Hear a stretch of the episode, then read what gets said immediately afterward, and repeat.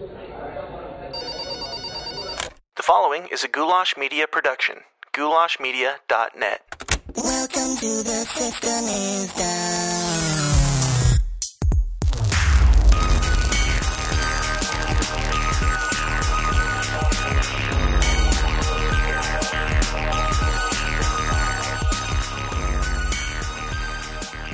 You guys remember back when you used to hate Monday mornings? Yeah, that was back before you discovered this show. You see, I do this show for you guys because I know that you're probably listening to this on your commute back into the weekly grind and just want you to start your week out right with some uncomfortable conversations. You're welcome. What's up, Downers? Welcome back to the least comfortable show on the web. The system is down. My name is Dan Smuts, and this is the place where we talk about all the uncomfortable topics like conspiracies, politics, and yes, religion. And if you're new here, I would highly recommend you go find the person who invited you and give them a, a firm but friendly slap on the behind because today I talked to Alex Jones's ex wife. That's right. Today's episode is my discussion with the lovely and very sweet and kind Kelly Jones. And I, I say it like that because it's, you might find it a little surprising that she's such a nice person because she was married to Alex Jones. Can you even imagine what that's like? anyway, Kelly is currently going through a insane custody battle, uh, trying to get her kids back from a madman who is putting her through the ringer and making her life hell, from what it sounds. Uh, we, we talked about that, and we talked about uh, you know what it's like to be married to Alex Jones. We also dug into like the conspiracy stuff and the shill allegations and whether or not uh, his products are snake oil. And yeah, I even brought up Bill Hicks, but all that stuff is in the second half of this conversation, which you can get access to by joining the Downers Club.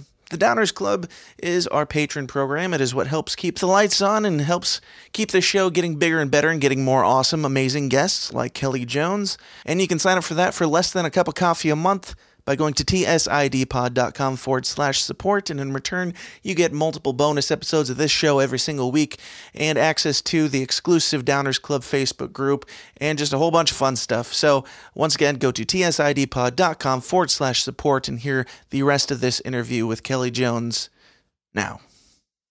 All right, let's get into it. This is my conversation with Kelly Jones. Let's get weird.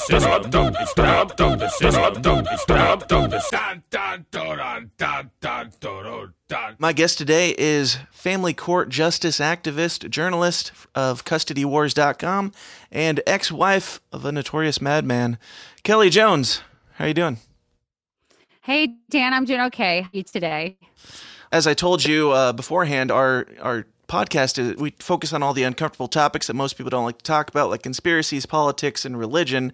And who better to have on than the ex-wife of Alex Jones uh, to talk about all three of those things? I think that uh, you fit pretty well into those. So, just give me a little background on you. Um, how did what was I always like to get people's backgrounds and their kind of upbringing to see, you know, if that plays into where they are in today, and if it does or not, it doesn't matter. But um, yeah, give me some background of your your upbringing. Well, you know, we're coming off of Mother's Day, and that's a good question to ask, right? Because you know, you're looking at social media, and one of the the things that I, you know, these hashtags that trend was things I got from my mother, and I just had one word to say about that is that I got grit. You know, I was raised um, to be a person, uh, a person who was um, independent and a thinking person. And I have always had a heart for activism. So I have found myself um, in the situation that I'm in, which is really people like to think of me as Alex Jones's ex-wife, and mm-hmm. I talk about that a lot. But really, what I'm trying to do is to bring the story of what happened to me as an example of what happens to so many in family court um, forward. And so, my upbringing had a lot to do with that. I was raised by, you know, uh, my parents were involved in maybe had different politics that I have now, but they're relatively political people. Um, I actually grew up uh, in Austin, I'm one of the firstborn, you know, like the only Austin originals left or one of the few. But shortly, in, when I was around like nine years old, I moved to Europe. So I grew up in Europe. I've traveled a lot in my life and I've been exposed to a lot of different cultures and people. And I think I just have had kind of a unique, um, obviously, experience, but um, bringing it back to the fact that where I'm at now, that was so long ago, right? I just think of myself as a mom. Like you become this adult person. And as a mom, I find myself here today, unfortunately, still battling for my children, even after a jury verdict in family court.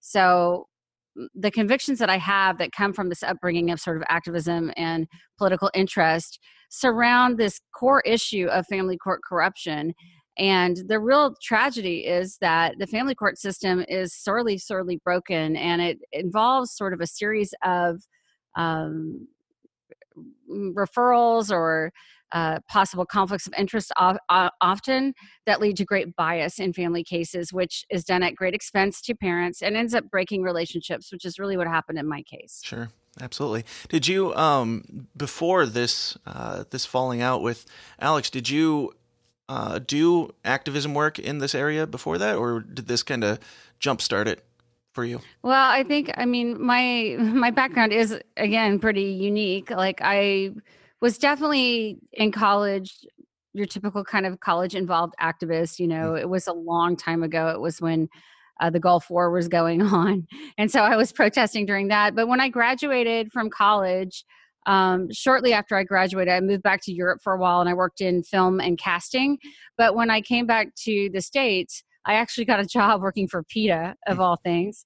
Um, and that's where I really got my true exposure to how people can do simple actions or um, take specific um, examples and really generate a lot of media interest around it. So back then we didn't have social media, we didn't have the internet, so everything was mainstream media. So you do sort of a grassroots media action like hold a protest or do a banner hang or even just go talk to students or something like that, and it would generate a lot of press. And so that's the background that I brought actually when I met Alex. So I had returned to Austin and I was working for the TV studio where I actually met Alex. I actually, I think I worked there after I met him, but I was eventually hired by them. And um, he said, you know, leave all that and come to work for me. And I, he was, I think he had like one hour a night on KJFK, a little affiliate on like Sunday or something, and was working, I think, still in his dad's dental office, maybe, or I don't recall exactly what he was doing at that time that I met him, but um, you know at the very inset, beginning of our relationship we were just living together and doing this business i mm-hmm. guess out of a tiny you know little home in south austin and i did use the skills that i had to help alex get a lot of publicity at the beginning and, and he was a very different guy back then too you know sure were you um, still i have to ask were you still involved with the peta stuff when you met him because i mean there's you got to see like kind of the irony in caveman Alex getting involved with somebody in PETA. Well, I mean, no, I absolutely wasn't. I had left PETA um, okay. and I had returned to Austin. I left PETA really actually pretty disgusted with it because over the course of time, I really began to appreciate that it felt like really like a cult, right? Mm. Like it was really weird. And that the things that I understood, like I love animals, you know, we all right. love animals, right? Um, and I was not a vegan before I moved up to work for PETA. I was a vegetarian. I've been a vegetarian like most of my life. I just really don't like to eat meat or whatever. I eat some now, but um, when I was working for them, I sort of like morphed into this job where I was the girl who could, I guess, get things done for them. So I was the girl who, you know, put a pie in the face of Oscar de la Renta. I was the girl who threw a raccoon on the plate of Anna Wintour, which you know they act as if these are they acted as if these were like independent acts but they totally sent me there to do that right. and i really didn't like it i was really uncomfortable confronting people in that way and it was it, it really actually bothered me and I, I was like i don't want to do this anymore and they're like well because i could i guess accomplish these feats, whatever they were, which in this day and age, obviously you couldn't do. It's almost like, you know, what are you setting somebody up to go harass somebody or something, right? Right. But um, I just was disgusted by the time I left there. And in fact, just one of the things that really bothered me the most was I had a, uh, good friend there, and she had this dog that she got, and the dog was like scared when he saw her, so she would like pee on the floor, which is just sad. It was like a really traumatized dog, Mhm. and uh, they put him down. Like they kill healthy animals. They're not. They're anti-human and anti-animal. So they have they follow the philosophy of this guy Peter Singer, which you don't know until you're like in it, and you're like, what? And apparently, this guy is somebody who doesn't even think that um, disabled humans have value. So it's very disturbing. I got out of there pretty much as quickly as I could. Yeah. And I moved back to Austin at the same time. Around that time, my best friend was um, in hospice. So I came back to be there for that. And that's when I met Alex. Mm-hmm. Sure. So, what was kind of your role? What was your family dynamic uh, with Alex in the early years, um, possibly even before you had kids? You guys, uh, you worked together uh, in the business sense too, right? Well, I mean, I, you know, pretty much the second I said, okay, I'll leave my job and work for you, I was just like pretty much in a house by myself all the time with Alex or alone working. Like I worked, you know, 10 to 12, 15 hours a day sometimes. I was his producer. I was his publicist. I was his mail order fulfiller. I was his phone answer. I was, you know, at the beginning, it was, I did everything because we didn't have a staff. Um, over time, we would get a staff, but um, I pretty much was just always working, and it was not a very happy existence, actually. And I was really not happy even at that juncture in our relationship. But I was pretty much isolated from, you know, my older friends and family. My best friend had just passed away. Mm. And so I was just in this weird, really not good situation. And I guess I felt pretty trapped, you know, but I I did it, you know, I stayed there. Sure. And I, I've heard you talk on on other podcasts and other interviews, and you talk about, you know, I, I mean, it comes as no surprise that um, you feel like Alex Jones had some sort of, you know, mental issues and anger and aggression. Obviously, um, what did at what was there a point where that started to be more obvious, or was he just kind of always that way? Well, I want to be clear when I talk about Alex, and really the only reason why I've come forward publicly, Dan, and I think that some of this has gotten lost in translation, Sure. is because I'm convicted that the extreme example that my case is in family court, where you have a very obviously unhealthy, unwell person, which is a tragedy, right? That's not like me saying, oh, you suck or you, you Mhm. know, hate you or whatever it's a really sad situation it's a mean situation it's not like it's a nice but um i have really come forward about alex because i want people to understand that in my case and what happens in custody cases and especially in high dollar custody cases is that experts they're called experts i don't I, I think they'd be better referred to as junk service providers come into the mix and are at great expense hired to come but come between you and your ex or your divorcing spouse and determine who's the better parent or who's a good parent or if you're good at all or whatever. And so this is um it's pretty shocking for people to hopefully understand maybe they can understand through your show dan that in my case all of the concern was focused on me. When i said this guy has done these horrible things to me in our relationship and i'm just trying to get out and i was gaslit which means they they tell you that you're crazy or they treat you as if you're crazy when you're not. I was victim shamed you know in this era of me too. I don't think that would necessarily happen in the same way that it did back then although i do know it's presently happening to other people with the same experts who still walk the street in austin texas unbelievably because they're really truly corrupt there are experts in my case who have admitted receiving kickback payments from other experts they've referred Really? there's experts who have told supervisors on my case they didn't want me to get my kids back because then I wouldn't have any money. But all of these people had no concern about Alex Jones. I mean, really. And the things that have come out publicly, I, I just use this as an example.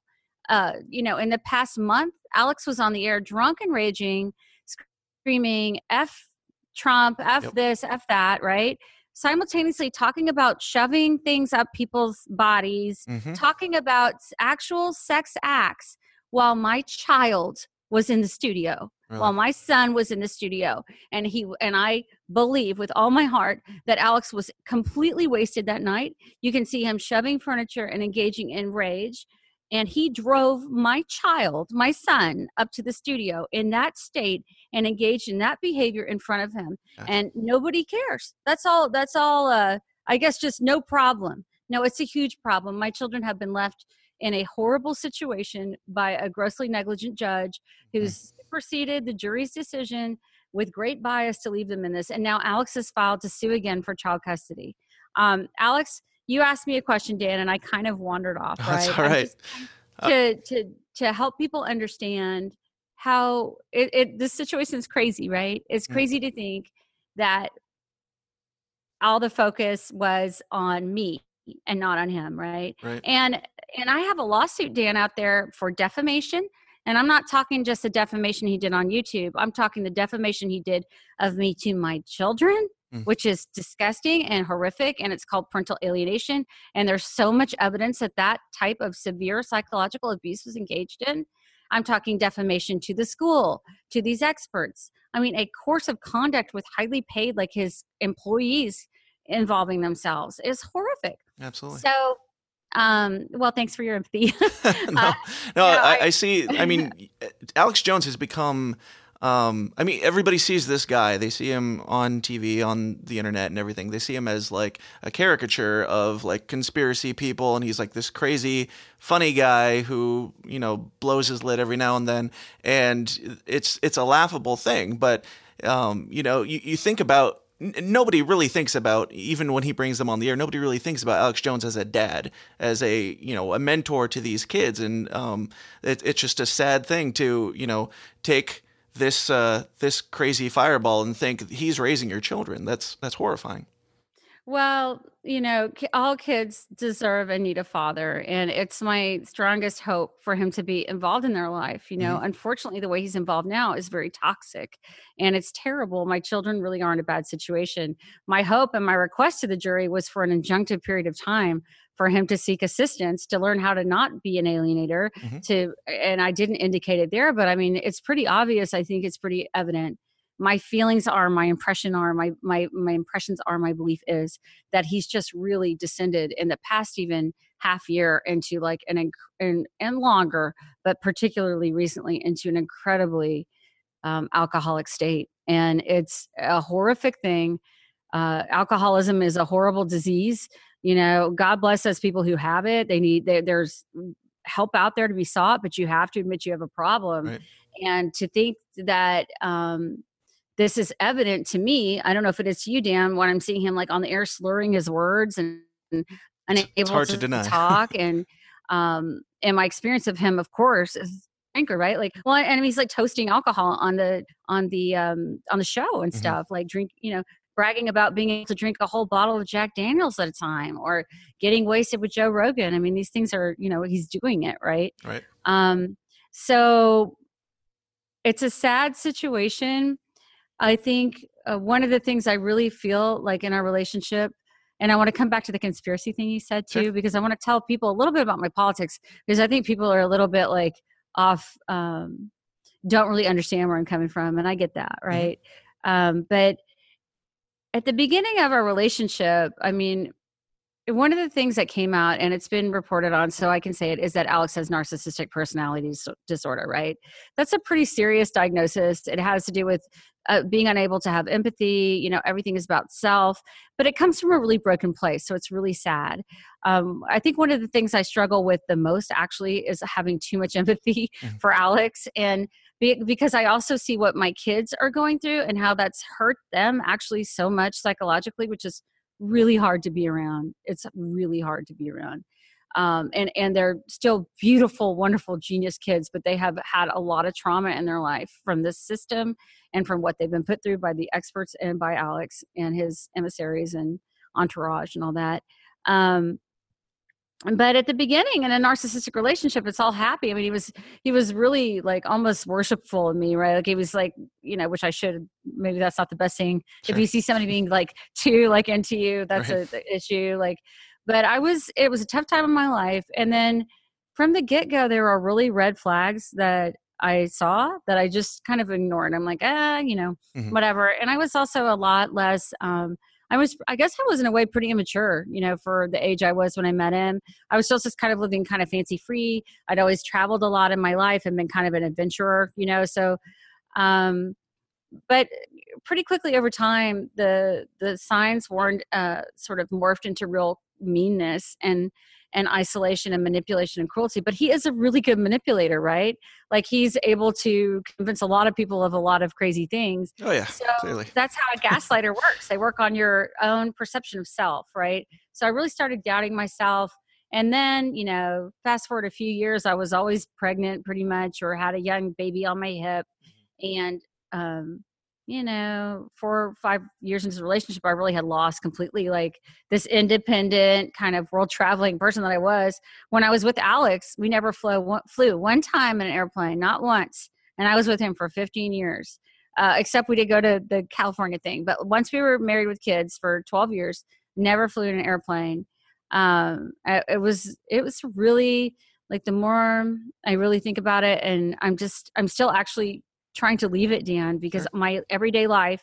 I wish people. I mean, I can't show people what I'm working on, but you know, I was tied up in court every day. I have paperwork to do and filings to deal with and going through and i'm rereading all this stuff which is horribly uh, traumatizing it's very hard um, but when i literally look back on it it was really pretty obvious how terrible it was i just got so isolated and i think that's what happens in a domestically abusive or violent relationship you know Yeah. so um, but what i was going to say at the beginning he was pretty involved at, with the birth of my first child I mean, he was around some. You know, he wasn't involved like most parents would be, like getting up in the night. I don't think he ever really did that ever, even once, Mhm. or changing diapers. But he was trying to play the family man a little bit. My second child came a little bit less, and then fast forward, you know, about the time of her birth or shortly after, is I think when he really started drinking again, he started getting a lot more famous, and and it was just by the time my third child was born, I mean, there- he just was gone. You know, he was gone all the time. And so that's the story. Yeah. so, what was uh, the final straw? I mean, um, at what Oh. point did you decide that you've had enough? Well, I tried to leave him many times. In fact, I actually filed for divorce, I think, for the first time in 2005.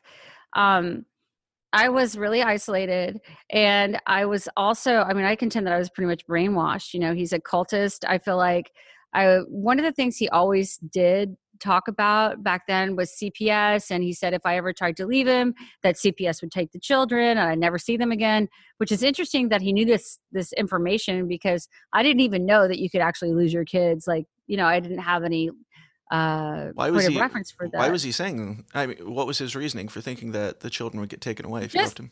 that that the whole world's against us, you know, just that um that uh if you tell people like if I if I went to a battered women's shelter or if I went to seek help and I'm not alleging a ton of physical violence, but there was some, you know. Mhm. Um most of the abuse was other kinds of abuse like the Me Too and the and the um psychological abuse. But um you know, just basically that the whole world was against us and um you know, me and you against the world and if you leave they'll all come and get the kids or something like that, you know. Which sounds kind of ridiculous, but I don't know. He says a lot of ridiculous things, so it's not that unbelievable. it's it's being having experienced like a, a relationship where you're really gaslit and Mhm. emotionally abused it's really hard to explain to people how somebody with like you know an educated background or a normal person can find themselves in that but it does happen so Mhm. Hey, Dan Smots here. I'm taking a second to interrupt myself talking to talk about myself because, you know, I don't get paid a penny for the hours and hours that I put into creating this show for you guys in your greedy little ears, and I've got a family to feed. To make that happen, I run my own media business called Goulash Media. If you have a need in anything from video production to graphic design to audio production and beyond, you can get it all for a painfully fair price at Goulash Media. In video, I do weddings, music videos, commercials, pageants, plays, etc., etc., etc. For design, I do photo editing, album art, logos, branding, business cards, merchandise, you name it. For audio, I do engineering, production, editing, jingles, and, well, podcasts. So if you've got a media need of any kind, or if you'd just like to give a little something back and help keep my children fed, check out all the endless options at my website, goulashmedia.net. That's goulash, G O U L A S H, media.net, where we cater to the little guy with the big vision.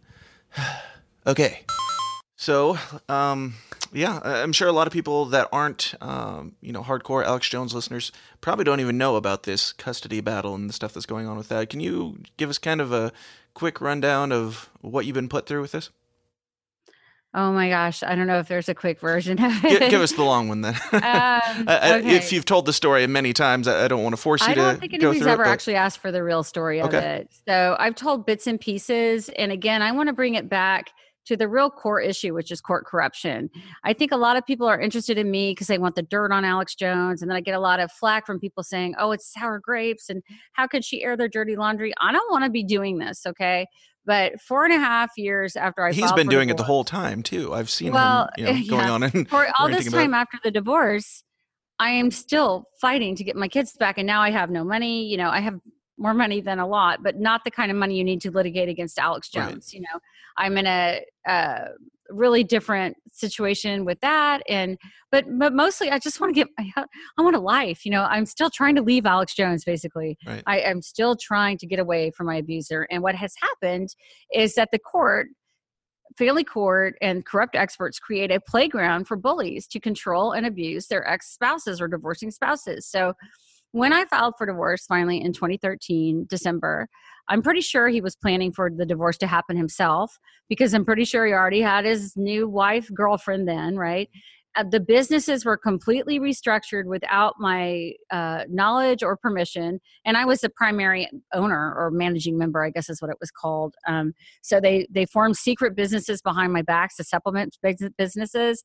I had said, no, hey, I don't want to sell supplements. like, why are we selling supplements? Right. You know, we have tons of money. That's not what we do. And and so Alex, excuse me, Alex and his dad went um behind my back with our own attorney and formed businesses that diverted millions and millions of dollars away from our estate. But by the time I filed for divorce, things had gotten so bad. Like he was just actively harassing me, making fun of me with my children, like doing a lot of pre alienation stuff, which is actually what happens a lot in domestically violent relationships. It was sort of the day. I remember the day when my son started emulating a lot of his behaviors, and I had said, "Oh, you know, Alex is not around that much, you know, because when he wasn't around, I mean, it was we were at school, we were at swim team, Right. you know, we were at gymnastics dance, uh, hanging out with their friends, soccer team, whatever. Normal um, family life. Yeah, like a normal family life. So when he wasn't around, it, you know, it was pretty relatively normal, kind of single mom kind of thing, I guess. I had Mhm. some help sometimes, but um, when he started, he there was it really amped up to where he was just when he was around, it was so bad. And then I saw my son doing it, and I was like, okay, this this lie that I'm culpable for, by the way, like responsible for. Um, like it's hard to look at yourself like that, but I'm responsible for staying in the relationship way too long. Um, and I know I don't know how to come from this from the correct point of advocacy as a survivor of domestic violence and abuse, but it is really hard to leave. So I try to have empathy with myself, you know, but I look back and I wish I had tried harder. And I hope that if anybody's watching this and you think you might be in a domestically violent or abusive relationship, or if somebody's trying to make you feel like your perceptions are not correct or there's something wrong with you, you're you're crazy or unstable or something, and you know you're not, I mean, at your heart, like search your heart, pray, meditate, whatever it is, and and understand that you probably are in a domestically violent relationship because tons of people are, both men and women, mostly women, and um, it's a horrific thing to be in. So I stayed in too long. When I saw my son emulating some of the behaviors, I said, "That's it." You know, this joke that I've been, this lie you've been telling yourself that your kids are not experiencing this, like you think, you know, that it's all hidden, is a big lie. You know, I saw that that show. Um, was it Little Lies, Sweet Little Lies, or it's a great show. It's got like Nicole Kidman in it, and it does a fantastic uh, way of showing what it's like to be in a domestically violent relationship. Yeah. That dynamic dynamic was a little bit different there, but she's thinking, you know, oh, we're in this together kind of thing, you know. And uh, but the truth is, is that the kids are picking it up, and it's Right. a horror. So I've, I finally filed in December 2013. You asked for the story. Mhm. Um, I filed collaboratively. I found uh, I, I was terrified to just file. In fact, before that, I had written agreements with him, like, please move out, let's seek counseling. Like, I really tried to seek counseling with him. Like I, my foundation, the fundamental person of who I am is I'm a Christ follower.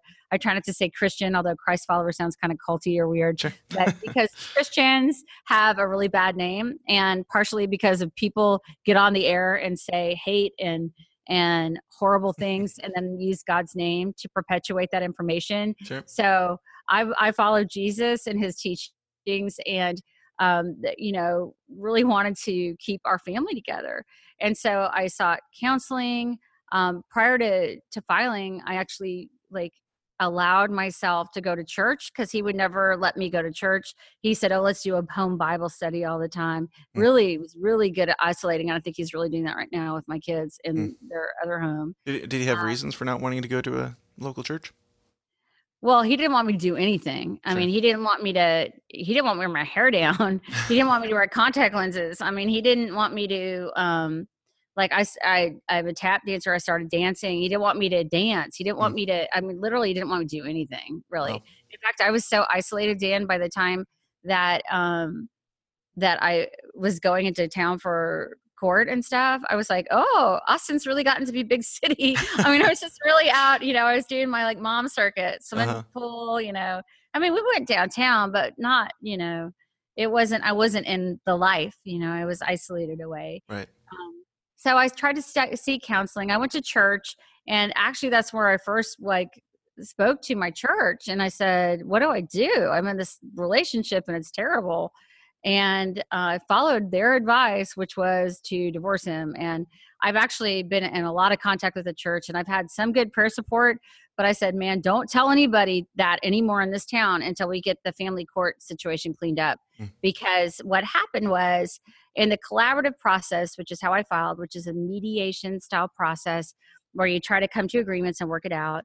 Um, Alex broke every agreement. He was uh, coming in the home and harassing me when he wasn't supposed to be there. He took my dog. He took my, you know, artwork. He was just and he and he was engaging with me in a bizarre way in front of the children still.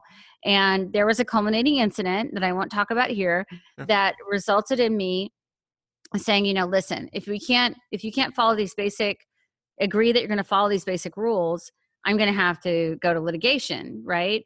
And he laughed at me and rocked back and showed me his teeth. And I filed for a divorce and uh, went into litigation. And at that time, I was still homeschooling my kids like five, six hours a day. I was a homeschool Mhm. mom part time. That we did a par- partnership school.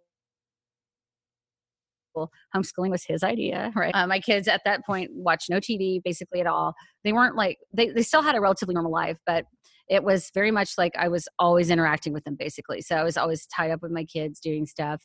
Um, came to a mediated settlement agreement, a mediation. So we went into this mediation, and I had horrible, horrible, horrible advice. Um, actually, when I went into litigation, I was referred to an attorney who told me, "Give me all this dirt, anything you have on Alex." And I had a lot of dirt, right? Right. But I just didn't want to do that. I was like, "No, I'm not going to do that." Mhm. And so I've looked back at that moment so many times in my life and thought, "Wow, if I had just done that, it would have been so different, right?" Right. Because I ended up losing my kids. I ended up losing all but like uh, some horribly disproportionate settlement that is just so absurdly disproportionate. I don't even know how to describe it, but I I think my net worth now is probably like maybe one a hundredth of what his is or something like that. And I have no, I have no, um, and that's a guess, uh, but I have no um, income, and it's hard for me to generate income. It's hard for me to even figure out AdSense or whatever for custody wars when I'm doing um, my legal stuff all day long.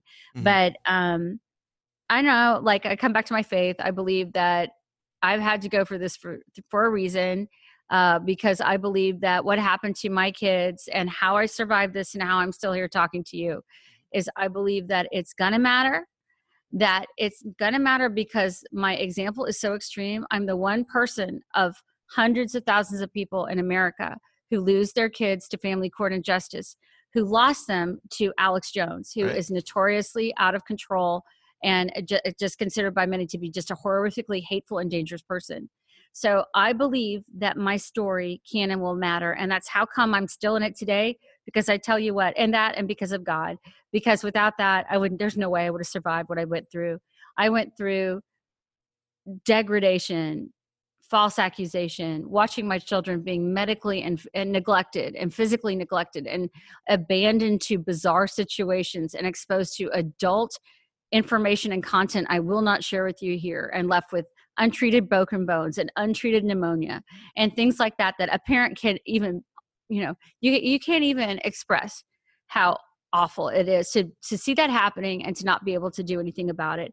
And how come i couldn't do something about it was because a horrible irresponsible malpracticing attorney recommended to me to get a guardian ad litem which is supposed to represent the best interests of a child. And in this state in this town there are like I can't tell you how many people I know who are in a horrible situation with a guardian ad litem or somebody that's acting in the guise of a guardian ad litem because in Texas they have no oversight, they have no standard course of conduct.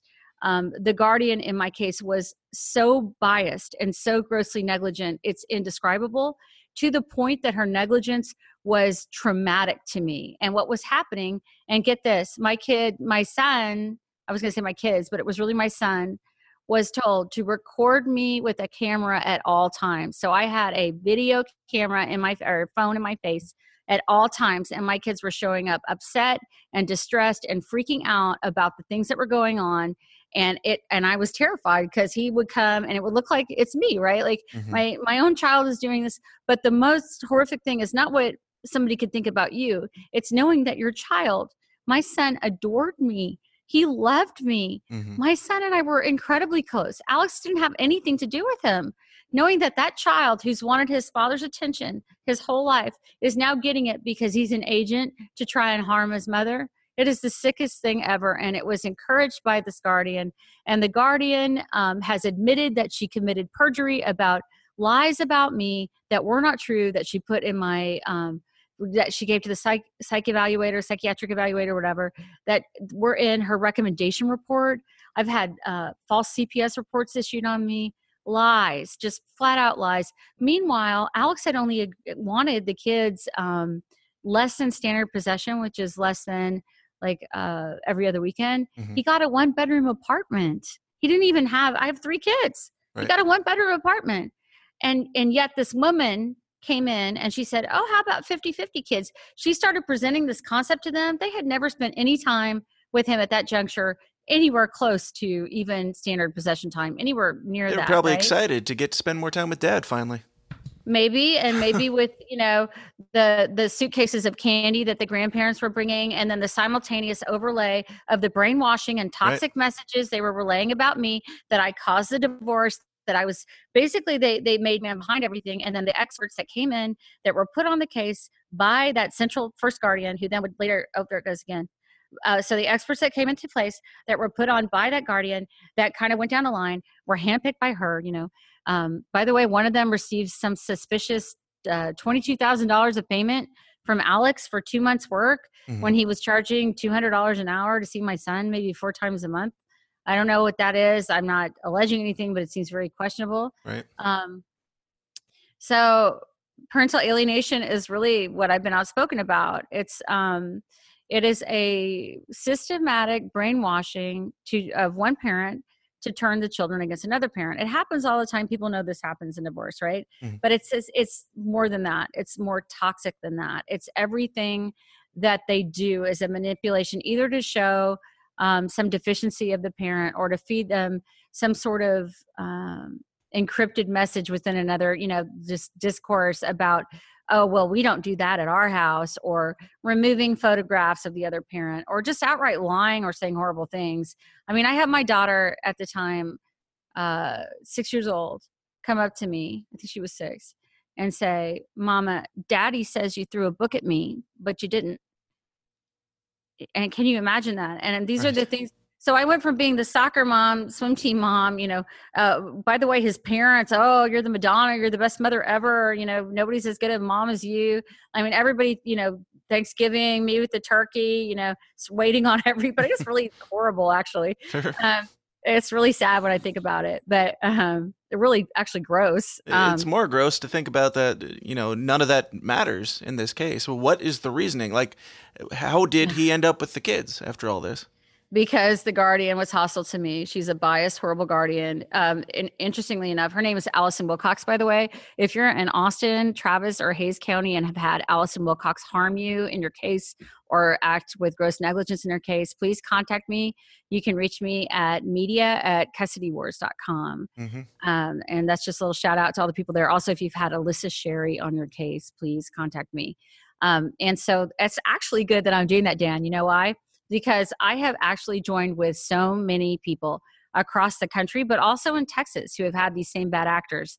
So it's definitely not just me. There's people that act repeatedly with um, with bias against people, and they're put in place by high, high dollar attorneys. The same high dollar attorney putting the same expert in place over and over again, giving them a job that, for instance, in my case, uh, the subsequent case manager who presented herself to be a guardian, which she was not, required a forty thousand dollar a month retainer. you Mm. do the math on that. A Right. month. I mean, that's people's yearly. You know, a lot of people's yearly or or whatever. Um, it's highly lucrative for them. They don't have any oversight, and this woman was just so biased. I mean, she what she ignored is shocking. And Alex could do no wrong. He would send me horrible, hostile, paranoid texts. She got them, no problem. I would miss one of the phone calls that were set up, and I was like Satan. and he would get like 20 phone calls a month, and I would get like three. But and I wouldn't miss it anyhow, or I'd be late, and it'd be like, "You weren't at the phone where your ex husband wanted you to be." Ba- Basically, it's like you're gonna. She let, uh, she, she let endorsed encouraged my ex-husband to control me still and encouraged my children to do that camera in my face against the law intercepting uh, documents that were from my attorney that were confidential. And the culminating incident so after 10 months it took about 10 months after her being on um, and and this whole time she was we had started the kids were with me. I mean I, my little girl was like frantic did not want to go away. She'd never stay with her dad. And i mean he's drinking and stuff you know he's Mhm. he's alex like he's he's always working and yelling. And i mean there would be like even the simplest things back then like if i knew like if you're planning a divorce too by the way if you want to feed your kids organic or low sugar or if you think that they shouldn't watch scary movies on tv just forget about that mattering in, fam- in family court because it doesn't i Mm. mean i was really a conservative lady um, had been encouraged to be that but really i mean i guess i adopted that you know um I, my kids max like pg you know movies they were Right. watching r-rated horror films all this crazy crap Mhm. i'd be um movies of them in the car like banging their heads to heavy metal like my little six year old my six year old the nanny took a video like got up in a in a bench like a, a porch swing and she said the f word Mm. and she just said it like it was like what you how you say it and she was six years old and that child never heard that word from my household and it was just like a horror. So this is all happening. I'm seeing my kids horribly traumatized turn against me. I mean my youngest particularly was still really connected with me and like wanted to be with me and my son was mad at her about that. She showed up with huge bruises and scratches on her face and he's like i mean how much older is he than her? He's like seven years older than her. I mean she's like a little kid. He's like a big guy. And uh and the culmination of it was so my kids were alienated which is part of the reason why i talk out as well because i didn't know what it was. Like i knew about it a little bit. I didn't research it like i should have. I didn't seek um, help for it from experts that are out there experts like dr childress or amy baker that can really help parents navigate if you have alienated children how to deal with them.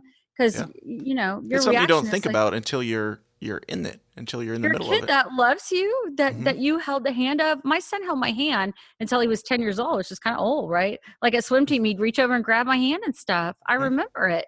My kids that like wanted to cuddle with me or for me to read them a books or watch movies with them they're telling you i hate you. I don't ever want to see you you know like showing up from being gone for a week not seeing you and showing up telling you you hate you it's like man i can't even tell you what that feels like I, I know there's people watching this and know that what's what it feels like. It feels it feels so scary because you're trying to get your kids away from a horrible situation and you know how much it's hurting them and you cannot reach them. And it's also it's also so scary that it it's makes you angry or terrified. Like I had, you know, it creates anxiety. I have PTSD some, you know, I'm a high functioning person, but I was in a violent traumatic relationship. This whole situation has of having my kids ripped out of my life. I don't know if that's really classified as PTSD, but what is it? It's a huge trauma. Losing a cow loses their calf and and it's taken away. I mean, the cow mourns the calf. A cow like is freaking out trying to get your calf. I mean, a human being that losing your children is an undescribably horrifically traumatic thing, especially when they're going to what you know is a very dangerous and toxic situation. Right. I'm just going to say it here. I don't ever talk about it. Alex married a prostitute. He moved a prostitute, a prostitute, a hooker in with my kids while this was going on and they didn't have any problem with that or what my kids were exposed to but they were worried about me because i was worried about my kids and so cut to the chase i had a camera in my face the whole time. There was a night uh, my kids had been gone uh, the whole week with alex. My son showed up saying he hated me.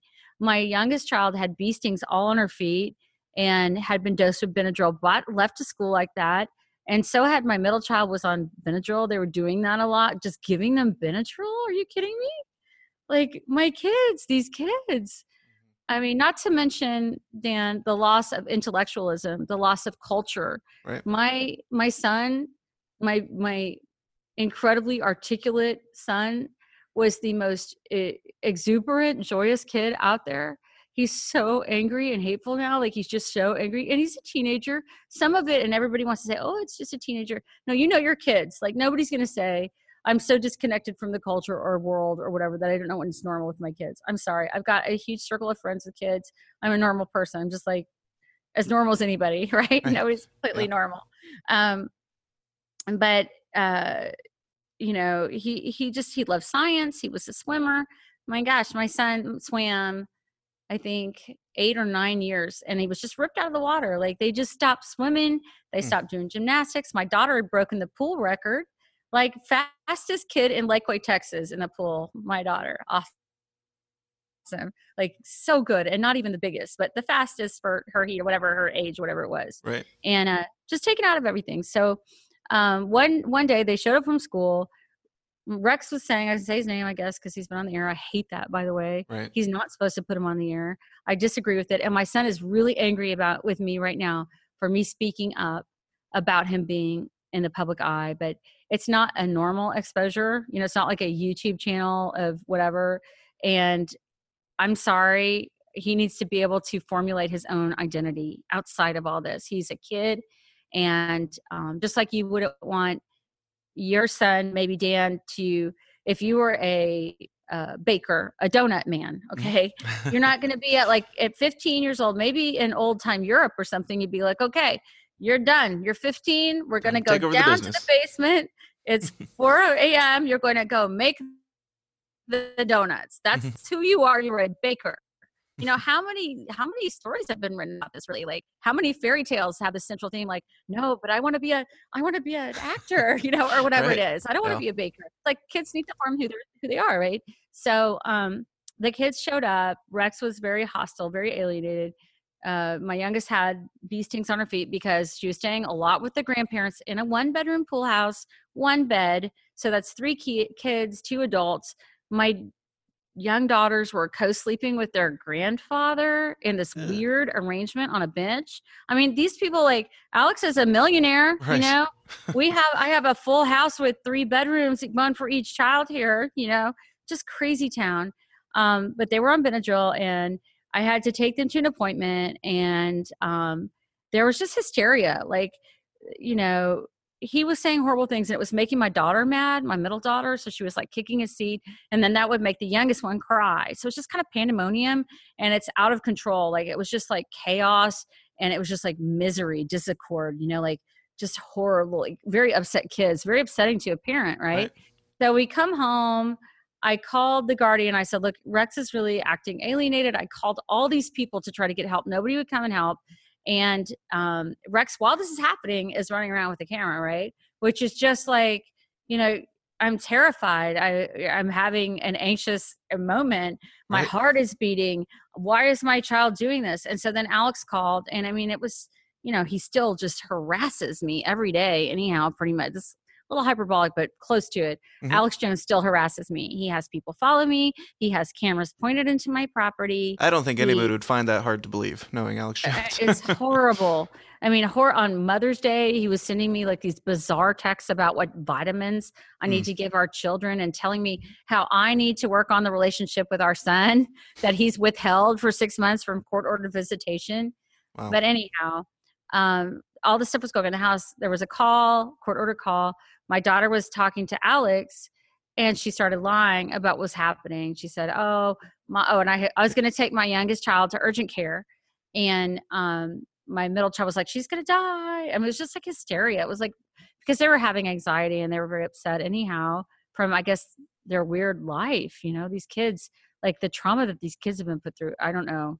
I don't know how the people that have done this to children sleep with them sleep at night. I don't know how they live with themselves. I don't know how Alex Jones's mom, Carol Jones, looks at herself in the mirror when she gets up in the morning, or his dad, David Jones, or his cousin Buckley Hammond, or his cousins, Hester and Verna Hammond, or his aunt, Lil Hammond. All of you people, shame on you for what you've done to my kids, to Alex's and my kids. You know what you did. You are complicit and involved. And you are going to be seen for what you did because what you did is a horror. You're monsters all these people that think, oh, they're, they're just enablers. These are people that get millions of dollars from him and they'll just like help him take kids. so And- they're and all fully aware of the situation and what. Oh yeah, but no, now on. all of a sudden I'm like the worst person in the world to them, right? of course. So what happened was um they were recording and my daughter told Alex some lies and I said I freaked out. I was like, "Why are you saying that? Why are you lying about me?" And I just had kind of like a parental meltdown that was maybe like one level like not it, it was pretty intense. I mean, I yelled at Not her. Alex I yelled Jones at- level, I assume. Uh, I don't think it was. It definitely wasn't Alex Jones. Not slamming your fist on desks or anything. No, absolutely not. But Alex was a destroyer of property. I'll tell you what, he's a scary guy. Mhm. But um, anyhow, that the, my son had it on iPad. Alex was waiting on the other side of my fence to receive the iPad. It was a total frame. It was totally framed, and the the video was edited. The iPad has never been provided. It's just the shadiest thing. So then they're like, uh, the Guardian's like, oh, you'll never see your kids again unless you leave town to Arizona to outpatient, not inpatient. Like I'm not checking into the Looney Tune house. I'm just not that that's bad. If you need inpatient, uh, my heart goes out to you. Actually, that sounded terrible, and I think people need to normalize. Uh, you know mental illness that Right. some people have mental illness and it's not that they're bad for it it's just that they have a sickness right um, but if their sickness is destructive to other people that's when it's bad if they won't seek help Right. right like if and the and the great tragedy of all of this is that alex has serious horrific problems that people are well aware of and when they the people that should have helped him that could have cut to the chase and helped him get assistance they did none of that for him. Nobody's helped him. He's been fed on by greedy attorneys who are amping up the conflict still as we speak probably today writing something. Probably i guarantee you they are. Mhm. so anyhow um, this guardian's like go to arizona. Okay that is i think it's uh, illegal. I know it's illegal for her to have my son record me in the house Mhm. but i was desperate for my kids and she was the control a guardian has quasi judiciary power which means that they decide everything. There it's their recommendation that the judge is going to follow. The judge is really going to listen to this person more than pursue any evidence right? So i said okay and, and my own counsel which i'll just talk about it i guess i'm breaking privilege horrible malpractice. Let's just say like was really horrible to me. And so I went to Arizona. I went there to try to be compliant. And the second I left, my case was bifurcated, which means that um, it was split into money and kids, right? Custody and financial. Um, Alex filed the second. I was kicked out of town. He filed for sole managing conservator and for me to never have any contact with the kids ever at all, except with his permission, which eh, I don't know if you recall the press conference that he gave um, after the jury trial where he said, I never filed to take my kids from my wife. If only she could get better and all this stuff, Mm. right? I don't think Uh, I saw no. It, yeah. I'm sorry to mock him like that. That's a terrible. That's not Alex Jones, right? It's all right. That's like uh, I mock him all the like time, so you're welcome to. and Shrek or something.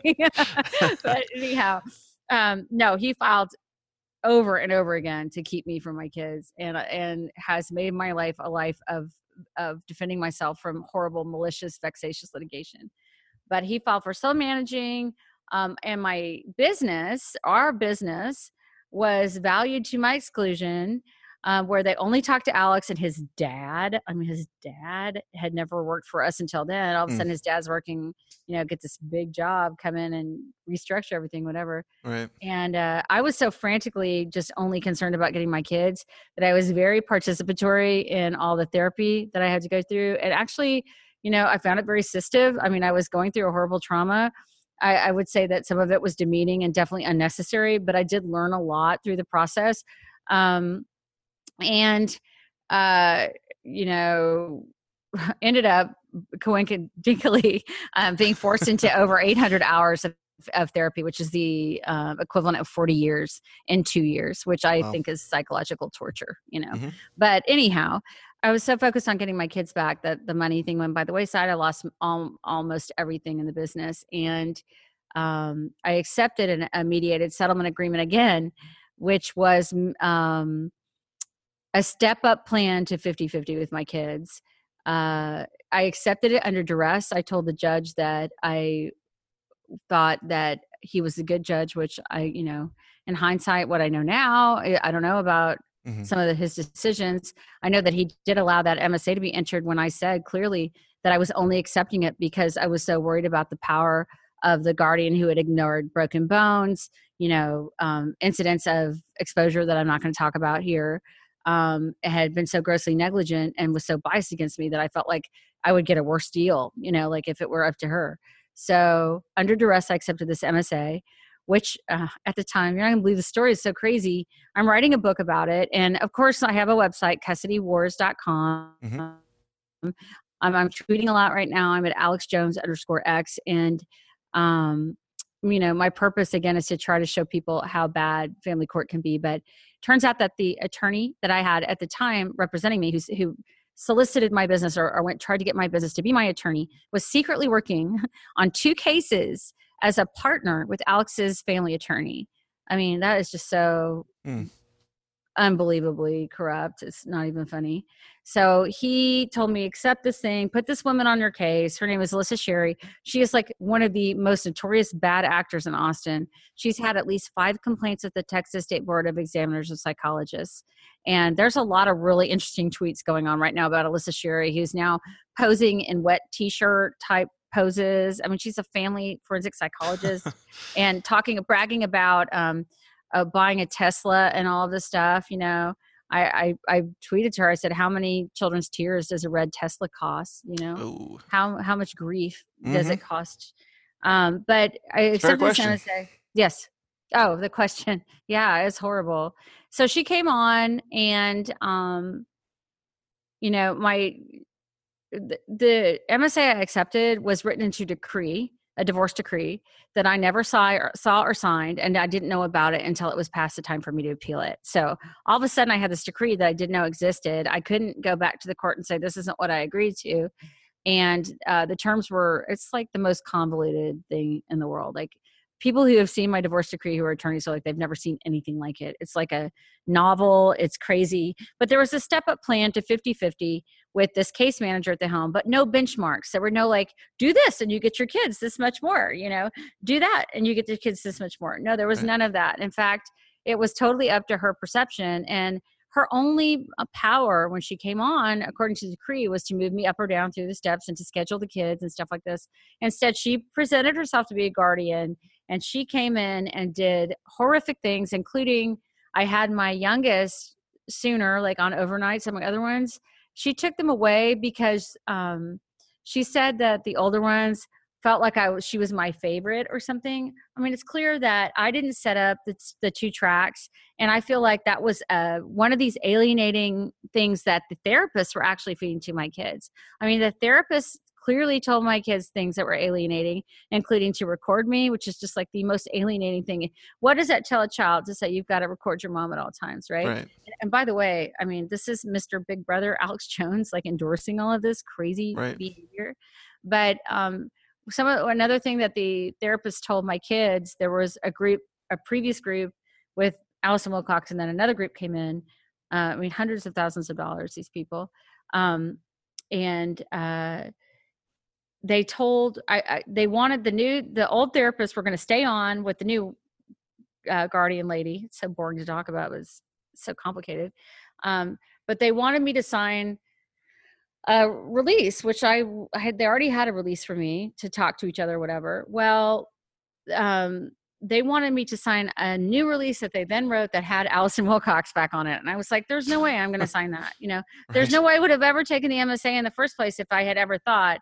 And Alissa Sherry told me she'd never talked to Allison Wilcox, but in fact, she did over and over again. And Wilcox was feeding her toxic information. So this confirmation bias went over here. Although Alissa Sherry is a is a liar for hire and would have probably been biased against me no matter what. Mm. Um, and so uh, she when i was saying is that she said that my youngest child felt like or my older two felt it was favoritism so she took away my overnights with like my six year old like really or maybe she was she was barely seven then i guess Mhm. and my kid's like what's going on i want to be with my mom you know uh and and i'm going well i don't know you know and so i was compliant with everything she did um and what i did is i had a new attorney and he said keep your child overnight according to the court order it was my court order time she didn't have authority to change my time um, i didn't have to follow her recommendations and I said, Well, I don't know about that because they're going to say I'm kidnapping her, it's horrible or something. But I mean, I had it in the order, like the legal order. And he said, No, just do it. And I said, Well, I want to tell them I'm doing it. And he said, No, don't communicate. It's your, your time. And so I kept my daughter overnight according to my court order time. And I, um, during the time I was communicating even to my attorney then, I want to say something to them because they're freaking out, right? Because I wasn't like returning her. And he said, Do nothing. Well, that was my big strike, right? But the thing is, is that Alissa Sherry saw the emails and texts that said, I don't want to do this, right? Mhm. So instead of being like, oh, they're like, oh, you're crazy because you followed your attorney's advice. It's like, it was my court ordered time. So basically, I could do no right with her. Um, that was my first strike. Other strikes with Alissa Sherry. I mean, this is how I literally lost my kids. Um, and and I want to tell you about how she controlled my life and ruined and like the gauntlet I had to run to see my kids, which is I have spent hundreds of hours on supervised visitation, people following me and my kids around with a clipboard, everything I say, everything I do. Mhm. Um, there are supervisors that quit from my case because they were so uncomfortable. They saw what was going on and they said, I can't be a part of this. She said something like, You need to get more bad notes on Kelly. You're not writing enough bad things. There was a therapeutic team incepted that consisted of the case manager, multiple supervisors, like three supervisors, a supervisor business owner, uh, the individual therapist she put on me, my children's therapist, so two more. It was like eight people meeting to talk about me. Did they talk about Alex Jones at all? No. it was just like what what could she possibly be doing that's wrong? Let's and they met over and over again and they had meetings. They've destroyed their notes, they've destroyed their recordings of the meetings. Um, remember Allison Wilcox over here, she's destroyed all her records, which is a complete violation of um, her licensure. But um, the other strikes I have against me, and I mean, I see your flag there in the background. I was at an arbitration uh, that followed that event of me keeping my child, and um, there was something that happened during the arbitration. So the judge, this is actually official oppression. I believe is a crime. His name is Judge Warney, and I believe that the government should investigate this, or you know, I believe that the FBI should look into this. I mean, he's or the he should be held accountable for a criminal act because he said, okay, I can't rule on your case the way that this arbitration is set up in the decree. Remember the decree I didn't see. I would never have agreed to Judge Warney being my arbitrator, right? Right. So he said, but I just need a little bit more power. You know, just give me a little bit more power and I will rule. And I was like, no. I was like, no, I'm not going to give Judge Warney, who took my entire business, my life away from me, my kids. Why Mhm. would I want to give Judge Warney more power? That would be really foolish, right? So I'm sitting here. I've got one of my expert consultants here, and I've got my attorney here, and I'm trying. I'm telling my attorney, I'm like, no, no, don't give Judge Warney more power Right. you can't really talk in legal proceedings it's very like um you know and i i always present well in court and have been really controlled and everything but we're in a private arbitration it's not even a court thing. By the way um when i was with judge Warney previously we weren't even in court. I didn't even know about other family court things because we had our meetings in the w hotel and fancy expensive conference rooms and in uh 100 congress in private expensive rooms with like tea service and stuff. Mm. crazy. So um i'm telling my attorney no And then he agrees. He starts to agree. And the judge starts to rule. And I said, Hold on. I'm like, I'm sitting right here and I'm upset. Like, horrible things have been said by Alissa Sherry. It's a horrible moment. Alex has said terrible things about me. And he's laughing at me, by the way. Alex like looks at me, laughs at me, mocks me, does the most um inappropriate The most Alex Jones typical stuff that we would But all it's expect. contempt of court, and he's Right. never been once called on it. I mean, Right. he's like literally at the jury trial. He's like he's like getting up out of his chair, huffing and puffing. I mean, he accosted a paralegal at, in the elevator. You know, Really? just crazy, crazy stuff. Um, but anyhow, I say, wait a second, I'm here. You know, no. And Alex's little Poindexter attorney, who's unethical as all get out, Randy Wilhite, stands up. And he goes, "Well, it's a Rule 11 agreement, and your attorney started." to agree." I said, "That's ridiculous." And I went on, like, I I I don't think it's an Alex Jones tirade. I think it's an American sovereign tirade where I said, "I have due process rights. This is unconstitutional. This is a big money scam. I did not agree to this arbitration." And I just kind of went off, and it was like me engaging in uh, pointing out that my whole constitutional rights have been violated. And uh, that event was edited out of context, given to the therapeutic team by Alissa Sherry. So I lost my kids for that event, which, by the way, the judge then took my child away. uh, and um, and the keeping of my youngest child with court order. And then the third event, the the big evil event, was that my had my middle child on visitation, and she was looking. I had like a a happy like thank you card with a dog with the birthday hat on it on my counter and she's like oh mom, let me see it. Now remember that the supervisor had quit uh, because she wouldn't want to be involved with it. There was another supervisor who was still available but she was no longer being called. Alissa sherry handpicked an unlicensed intern who didn't even have the qualifications or the legal right to be um, supervising in a therapeutic role whatever at my Mhm. home. Um, handpicked her for the supervision team, which is a separate entity, supposedly, right? It doesn't seem like it is. If the uh, case manager is picking for this other team, right, to Mhm. supervise me, this person comes over. My daughter's looking at the card, and she said, um, "She said, let me let me see that first. Let me take a picture." And my daughter was like, "Why?" Like my, you know, big blue green eyes. Why? Right. And you know just this a little heart and you're just going oh my gosh you just want to like it's infuriating right? Like this stranger in your home making your child feel uncomfortable. I said charlotte oh i said child go out to the front yard because my house is uh, on a cliff so i have my back is real separate from my front. We had a puppy. I was like go play with the puppy.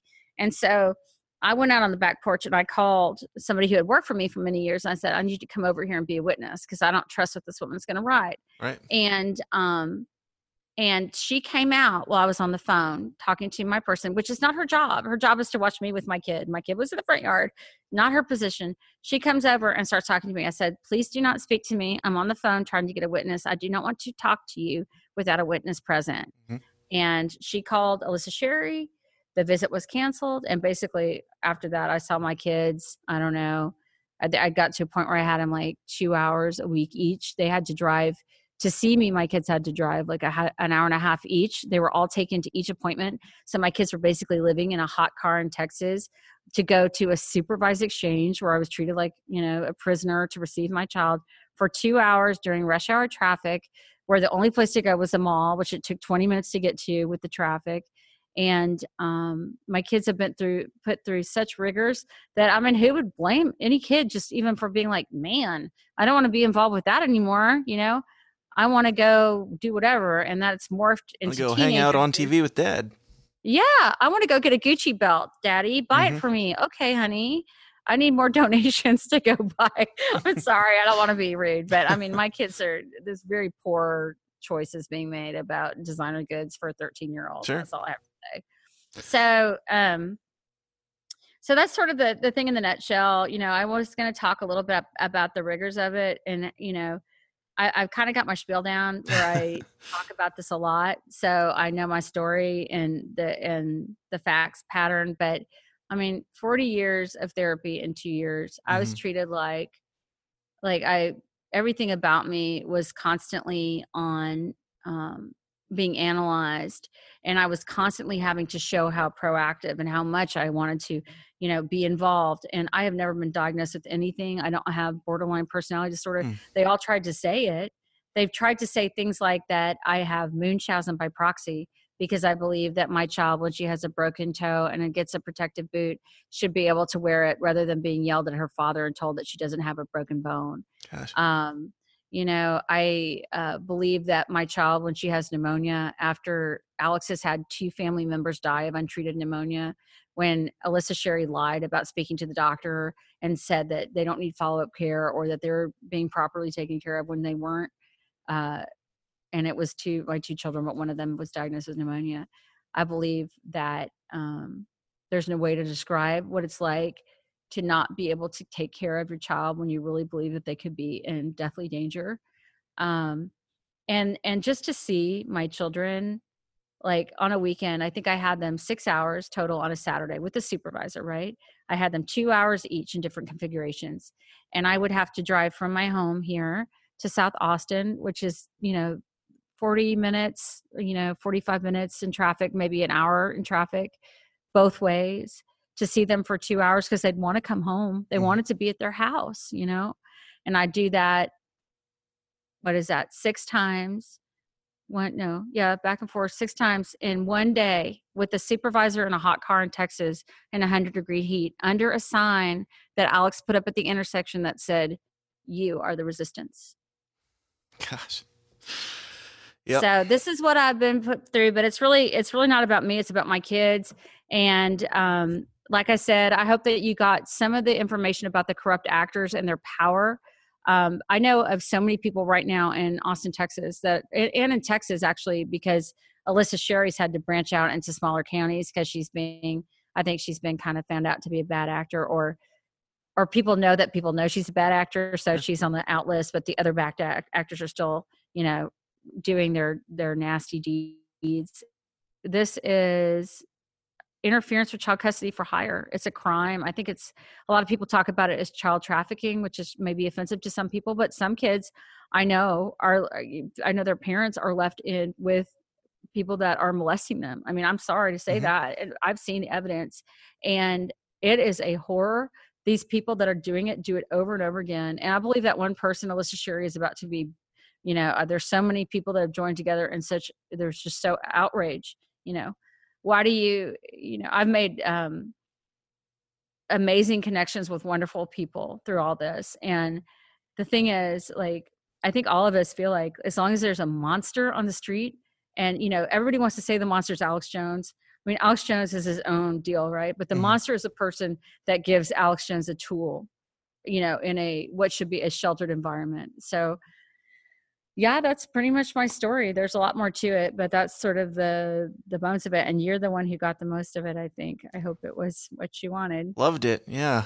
and glad to uh, be able to share it because, I mean, you, you said, I, I think it was during a break, but you said that, uh, you know, um, everybody wants to get the, the dirt on Alex Jones story and everything. And, and it is out there and we can dig into it a little bit. But I mean, your story is, you know, the important thing. The reason why people care about you is because of Alex Jones, but they need to see that Alex Jones is not only a real guy, but he's a, a guy who's, you know, not the hero that he makes himself out to be or the victim that he makes himself out to be. a guy who's embracing corrupt actors that he knows are corrupt in a system that he said is evil and using it against his own children. I mean, what what could be worse than that? A guy who says he's about the Constitution and due process and free speech. Mhm. Alex has filed repeatedly to block my free speech. Repeatedly, I can't even tell you how many times. I'm in federal court right now on a civil liberties plea to the government. Please don't let him this case in state court go forward. My civil liberties have been violated. They've been violated by Alex and the judge and all these people that have done these actions, but they've empowered him to to do this basically. So um Travis County is in a mess and we need some help. And I hope that people will care about my story. I hope they'll care about my friend Dawn's story. You know, Dawn had the same judge, hasn't seen her kid in, I don't know, I think it's over a year, has been in litigation for something like 12 years. I hope they'll care about my friend Rachel. Rachel had the same judge. Her child has been presumably adopted and is a missing person.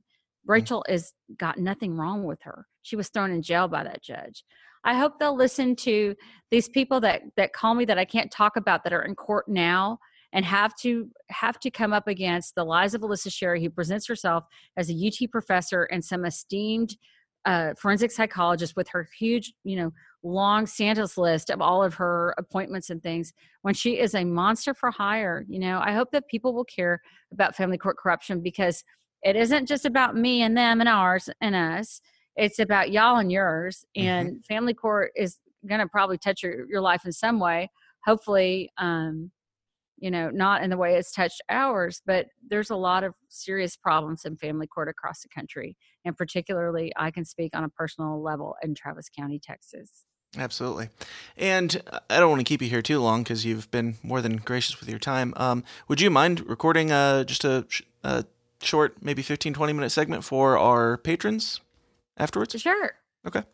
Well, that would be fantastic, and I'd really appreciate it. And I appreciate you uh, so much for being here. I'm sure all my conspiracy listeners are yelling at me for, you know, not getting down deep into the, the Alex Jones stuff like everybody else wants to. But um, once again, I I want you to share what you well, have you to know, share. Dan, I I appreciate. I'm sorry I interrupted you because of the connection. I'm so sorry. I appreciate the opportunity so much, and I will get into the conspiracy thing. I want people to know that I am a pretty conservative lady at heart. I've reached out a lot to the left, and I found a lot of great support there because I need help. You know, I Mhm. need interest, and I I'm, I'm really kind of like a moderate person. But the thing I believe in fundamentally, and I, I go back to this thing that I think I learned from Alex is that classical liberal uh, perspective. You know, we are Americans with constitutional rights. That's the foundation of our country.